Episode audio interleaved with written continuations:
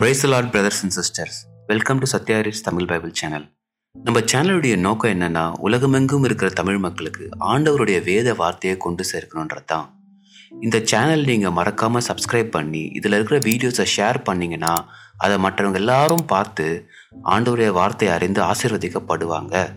அதோடு கூட மறக்காமல் இந்த பெல் ஐக்கானையும் கிளிக் பண்ணுங்கள் அப்படி பண்ணிங்கன்னா இனிமேல் நாங்கள் போட போகிற வீடியோஸ் எல்லாம் உடனே உங்களுக்கு தெரிவிக்கப்படும். ஆமேன். அப்போஸ்தலர் இருபத்தி ஐந்தாம் அதிகாரம். பிஸ்து என்பவன் நாட்டிற்கு அதிபதியாக வந்து மூன்று நாளான பின்பு செசரியாவிலிருந்து எருசலேமுக்கு போனான். அப்பொழுது பிரதான ஆசாரியனும் யூதரில் முதன்மையானவர்களும் அவனிடத்தில் வந்து பவுலுக்கு விரோதமாக பிராது பண்ணி அவனை வழியிலே கொன்று போடும்படி சற்பனையான யோசனையுள்ளவர்களாய் தங்கள் மேல் தயவு செய்து அவனை எருசலேமுக்கு அழைப்பிக்க வேண்டும் என்று வேண்டிக் கொண்டார்கள். அதற்கு பெஸ்து பிரதியுத்தரமாக பவுலை செசரியாவிலே காவல் பண்ணி இருக்கிறதே நானும் சீக்கிரமாக அங்கே போகிறேன். ஆகையால் உங்களில் திறமுள்ளவர்கள் கூட வந்து அந்த மனுஷனிடத்தில் குற்றம் ஏதாகிலும் உண்டானால் அந்த குற்றத்தை அவன் மேல் சாட்டட்டும் என்றான்.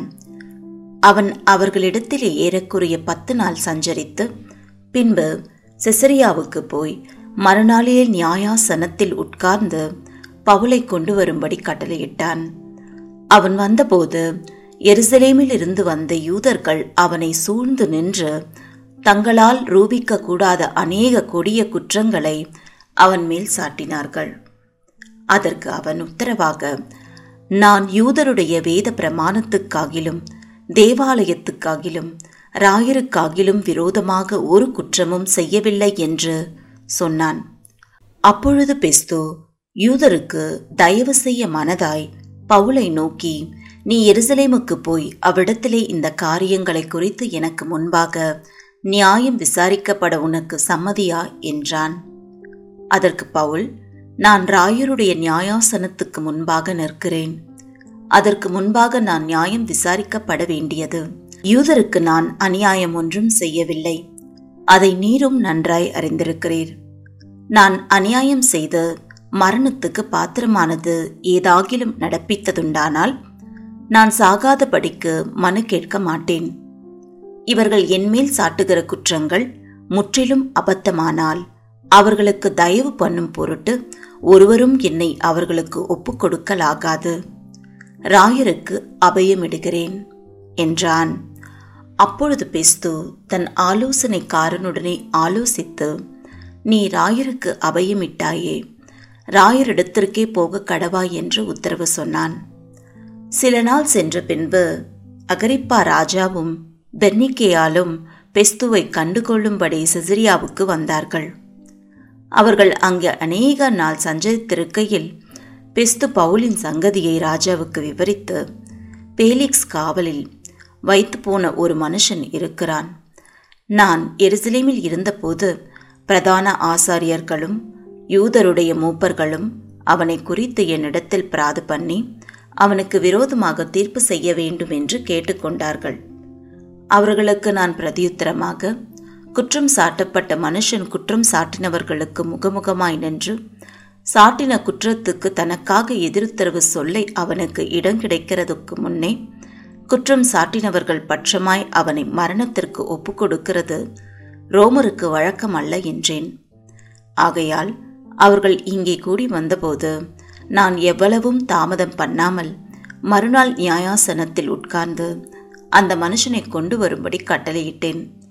அப்பொழுது குற்றம் சாட்டினவர்கள் வந்து நின்று நான் நினைத்திருந்த குற்றங்களில் ஒன்றையும் அவன் மேல் சுமத்தாமல் தங்களுடைய மார்க்கத்தை குறித்தும் மறித்து போன இயேசு என்னும் ஒருவன் உயிரோடு இருக்கிறார் என்றும் பவுல் சாதித்ததை குறித்தும் சில தர்க்க விஷயங்களை அவன் பேரில் விரோதமாய் சொன்னார்கள்.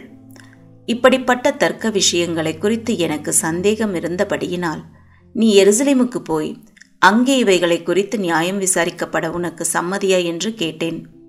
அதற்கு பவுல் தான் ராயருக்கு முன்பாக நியாயம் விசாரிக்கப்படும்படிக்கு நிறுத்தி வைக்கப்பட வேண்டும் என்று அபயமிட்டபோது நான் அவனை ராயின் இடத்திற்கு அனுப்பும் அளவும் காவல் பண்ணும்படி கட்டளையிட்டேன் என்றான். அப்பொழுது அகரிப்பா பெஸ்துவை நோக்கி அந்த மனுஷன் சொல்லுகிறதை நானும் கேட்க மனதாயிருக்கிறேன் என்றான். அதற்கு அவன் நாளைக்கு நீர் கேட்கலாம் என்றான். மறுநாளிலே அகரிப்பாவும் பென்னிக்கேயாலும் மிகுந்த ஆடம்பரத்துடனே வந்து சேனாபதிகளோடும் பட்டணத்து பிரதான மனுஷரோடும் கூட நியாயஸ்தலத்தில் பிரவேசித்தார்கள். உடனே பெஸ்துவினுடைய கட்டளையின்படி பவுல் கொண்டு வரப்பட்டான்.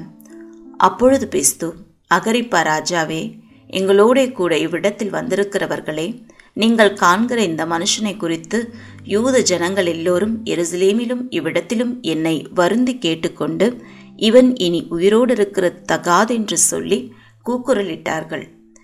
இவன் மரணத்துக்கு பாத்திரமானதொன்றையும் செய்யவில்லை என்று நான் அறிந்து கொண்டதினாலும் இவன் தானே ராயனுக்கு அபயமிட்டபடியினாலும் அவரிடத்தில் இவனை அனுப்பும்படி தீர்மானம் பண்ணினேன். இவனை குறித்து ஆண்டவனுக்கு எழுதுகிறதற்கு நிச்சயப்பட்ட காரியம் ஒன்றும் எனக்கு விளங்கவில்லை.